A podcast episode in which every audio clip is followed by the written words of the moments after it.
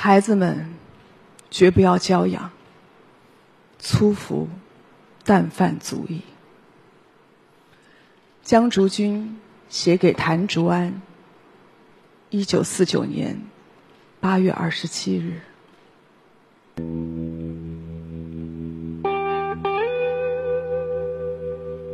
竹安弟，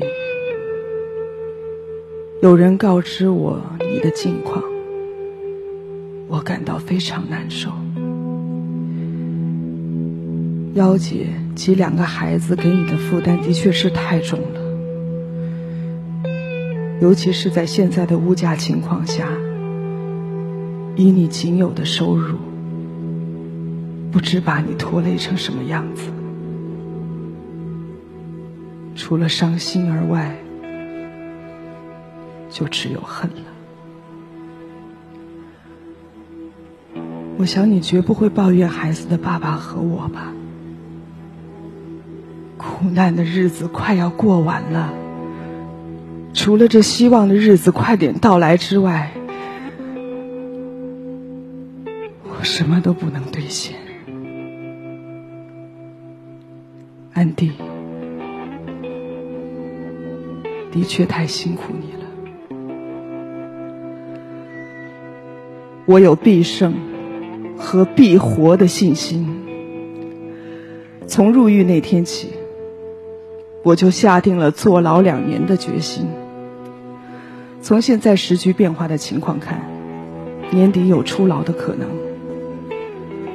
蒋介石来重庆固然不是一件好事，但是不管他如何顽固，现在的战事已近川边，这是事实。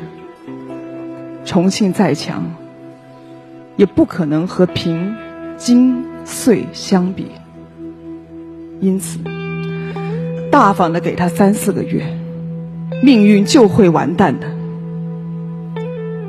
我们的牢也不白做，一直在不断的学习。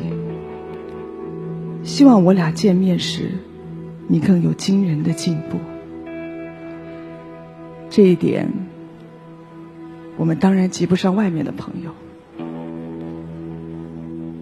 但话又得说回来，我们到底还是虎口里的人，生死未定。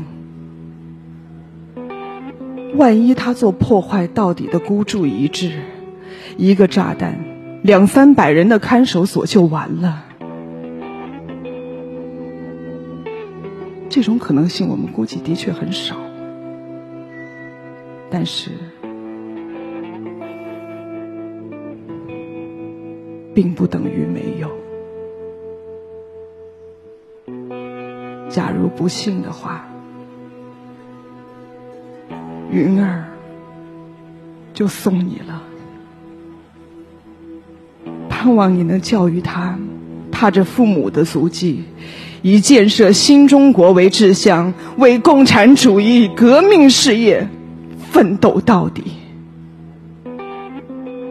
孩子们绝不要娇养。粗服淡饭足矣。幺姐是否仍在重庆？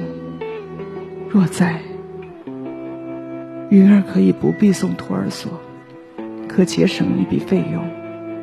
你以为如何？就这样吧。愿我们早日见面。握别。愿你们都健康。